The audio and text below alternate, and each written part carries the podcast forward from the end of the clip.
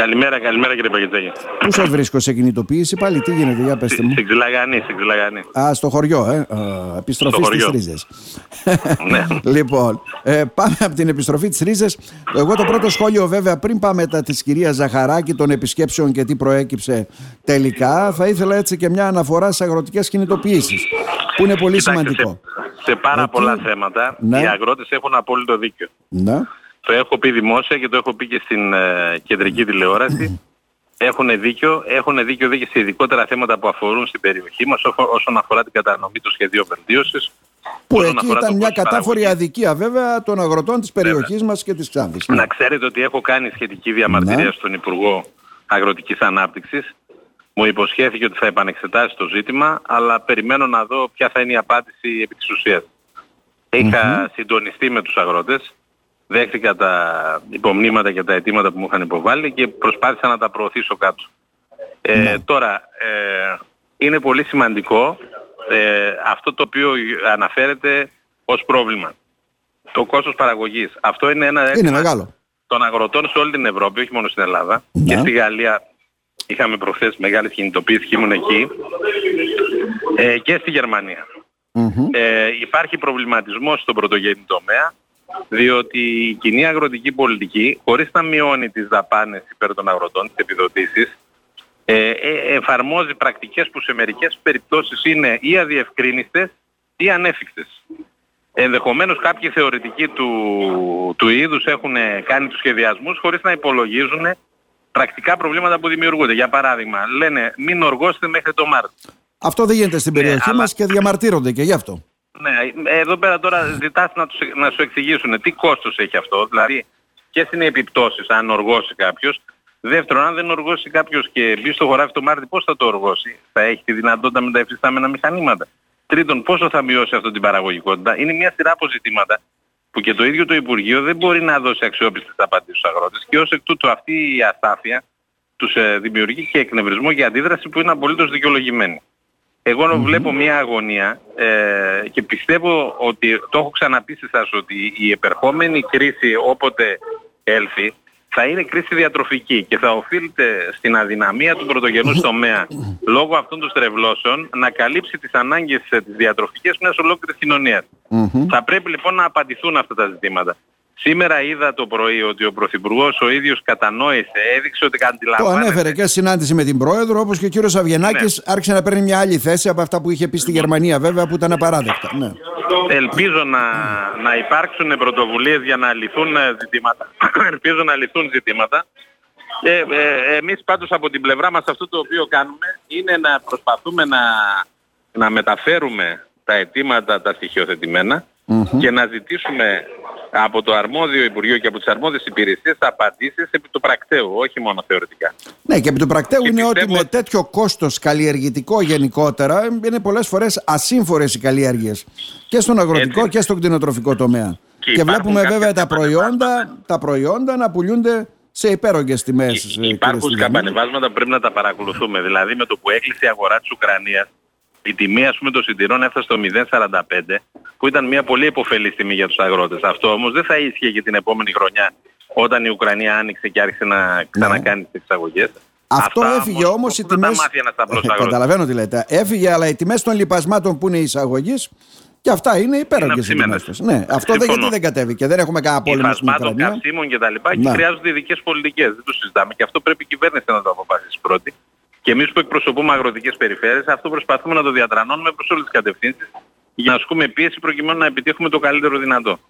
Τώρα, από εκεί και μετά, ένα πρόβλημα που εγώ εντοπίζω είναι ότι παρά την προσπάθεια που γίνεται το τελευταίο διάστημα, ο αγροτικός κόσμος όπως πάντα δεν είναι τόσο καλά οργανωμένος ώστε να μπορεί στοιχειοθετημένα και με σαφήνεια να εξέτει τα αιτήματά του και να διαπραγματεύεται κεντρικά.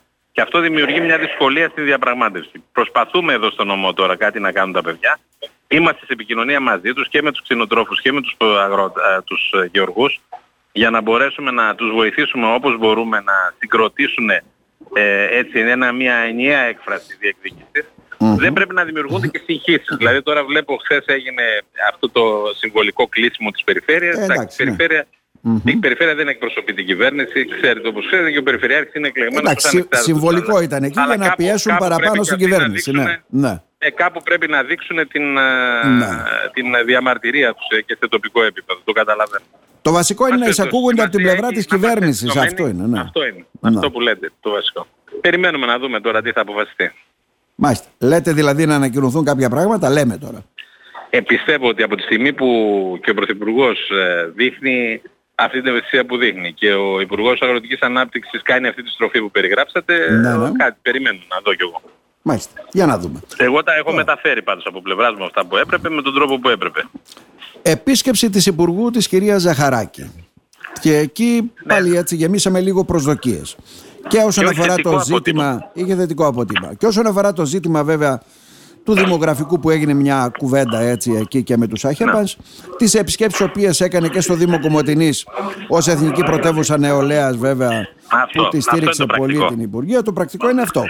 Και υπήρχαν πρακτικό και είναι αυτός, πολλές γιατί- υποσχέσεις. Ναι, όπως γράφετε κι εσείς, Κοίτα, ουσιαστικά ναι. έχουμε και κάποιες προσδοκίες. Δηλαδή και να στηριχθεί η οικογένεια, να υπάρχουν πολιτικές στήριξης των οικογενειών στη Θράκη, πολιτικές στήριξης ε, και στο Ίδρυμα το οποίο πήγατε. Υπάρχει κάτι λοιπόν, απτό. εγώ θα Ναι. σας ε, μιλήσω έτσι πολύ πρακτικά. Παρακαλώ. Γιατί το έχουμε ξαναπεί ότι όταν έρχονται οι υπουργοί εδώ θα πρέπει να έρχονται με γεμάτα χέρια. Πλέον δεν έχει νόημα να έρθουν να κάνουν διάγνωση. Οι διαγνώσεις μας έχουν κάνει πάρα πολύ. Εδώ θέλουμε λύσεις, θεραπείες. Λοιπόν, η Σοφία Ζαχαράκη είναι από τα άτομα, επειδή έχω συνεργαστεί μαζί της, ήταν στο επιτελείο μου όταν ήμουν πρόεδρος της ΟΝΕΔΑ, από τα θετικά άτομα. Δηλαδή αυτά που πιάνονται με τα προβλήματα, τα καταπιάνονται και έχουν επιδείξει μέχρι τώρα αποτελεσματικότητα. Μας βοήθησε να πάρουμε την πρωτεύουσα νεολαίας. Ήταν η συμβολή της σημαντική, ο, η, η πρώτη πόλη που θα ωφεληθεί από αυτόν τον νέο θεσμό να είναι η Κομωτινή. Αυτό είναι μια ευκαιρία προβολής. Ζητήσαμε να χρηματοδοτήσει και κάποιες δραστηριότητες στην κατεύθυνση αυτή για να μπορέσουμε να φιλοξενήσουμε νεολαία από όλη την Ελλάδα και από το Ναι. εξωτερικό, να μπορέσουμε να αναδείξουμε το προφίλ της πόλης και να μπορέσουμε να βγάλουμε και προς τα έξω σε διεθνές επίπεδο την εικόνα της τοπικής κοινωνίας όπως την οικοδομήσαν οι κάτοικοι της όλα τα προηγούμενα χρόνια. Δεσμεύτηκε ότι θα το κάνει. Ε, ουσιαστικά ήρθαμε ουσιαστικά στο, στο, στο Δήμο να συναντηθούμε με την οργάνωση νεολαίας εδώ την, ε, την τοπική ε, η οποία περίμενε την Υπουργό της έθεσε τα ζητήματα.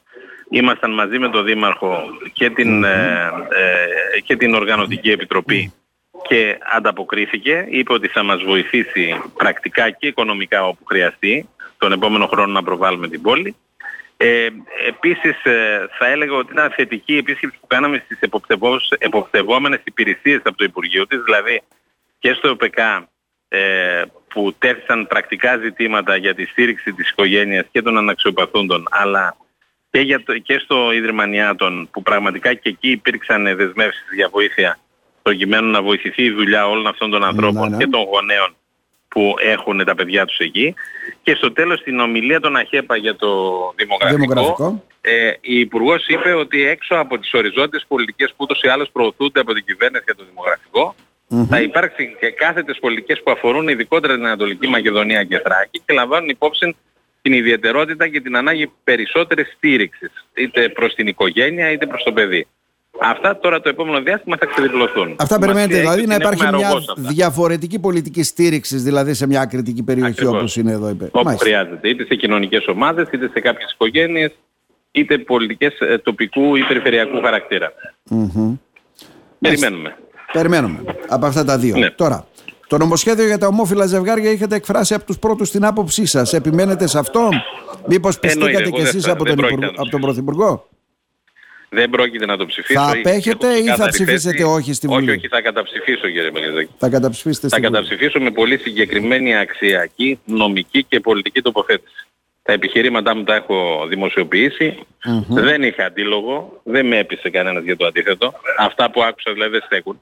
Ναι, ναι. Οπότε θα επιμείνω στη θέση μου γιατί πιστεύω ότι πρέπει να προστατευτεί με κάθε τρόπο ο χαρακτήρας της ε, παραδοσιακής οικογένειας χωρίς βέβαια να αρνούμε την ανάγκη να διασφαλιστεί η πλήρης ένταξη των ε, ε, ειδικών ομάδων όπως είναι ο, οι ΛΟΑΤΚΙ στην, ε, στην κοινωνία. Αλλά αυτό δεν θα γίνει σε βάρος της παραδοσιακής οικογένειας, ειδικά σε, μια, σε ένα έθνος το οποίο δημογραφικά υποφέρει. Διότι οι προβλέψεις ως το 50 είναι ότι θα φτάσουμε στα 7 εκατομμύρια. Στα δεν 7 μπορούμε εκατομμύρια. λοιπόν. Μμμ. Εμείς να κλείνουμε τα μάτια σε κάτι Μάλιστα. τέτοιο, ούτε μπορούμε να εγκαταλείπουμε αξίες με τις οποίες μεγαλώσαμε και οποίες κράτησαν όρθια την Ελλάδα σε πολύ δύσκολες περιόδους. Τελευταίο ερώτημα με το χέρι στην καρδιά. Εκεί μια που είστε στο καφενείο στην Ξυλαγανή, έτσι, δεν είναι αυτό κατάλαβα. Ναι, ναι. τι σας Εδώ λένε, με τους αγρότες συζητάω, τι δεν σας λένε οι χωριανοί σας και οι αγρότες; Για πέστε μου έτσι. ναι. Κοιτάξτε, ε, Παράπονα. πώς, τοποθε... όχι, πώς τοποθετούνται πάνω στις δικές μου τοποθετήσεις, διότι ο καθένας έξω από την κομματική του ταυτότητα έχει και το προσωπικό του στίγμα. Για το τελευταίο θέμα που συζητούμε, οφείλω να σας πω ότι με αγκαλιάζουν με θέρμη. Η συντριπτική πλειοψηφία της κοινωνίας υποστηρίζει αυτό που έχω υποστηρίξει και εγώ δημόσια με παρησία, χωρίς να φρενάρομαι από προσδοκίες ή υποσχέσεις. Έτσι. Τώρα, στο θέμα των αγροτών έχουν δίκιο σε πολλά και συζητούμε τρόπους με τους οποίους μπορούμε να επιτύχουμε κάποιους από τους στόχους που από κοινού θέτουμε για τον πρωτογενή τομέα. Στο θέμα της, ε, της οικονομίας όλοι δοκιμάζονται από την ακρίβεια και εκεί πέρα αναζητούνται τρόποι και για την καταπολέμηση της ανεργίας αλλά και για, την, ε, για τη στήριξη του εισοδήματος. Ε, εγώ νομίζω ότι όταν υπάρχει αυτός ο ζωντανός διάλογος είναι χρήσιμο όχι μόνο για τους πολίτες, είναι χρήσιμο και για τους πραγματικούς πολιτικούς οι οποίοι δεν εξαντλούνται στην επικοινωνία αλλά προσπαθούν να λύσουν ε, ζητήματα. Εγώ με αυτόν τον τρόπο επικοινωνίας μέχρι τώρα μένω όρθιος και μπορώ να προωθώ κάποια θέματα για την περιοχή μου και δεν πρόκειται να συμβιβαστώ πουθενά. Να σε ευχαριστήσουμε θερμά κύριε Στυλιανίδη, να είστε καλά. Και εγώ ευχαριστώ. Και εγώ σας ευχαριστώ. Γεια σας.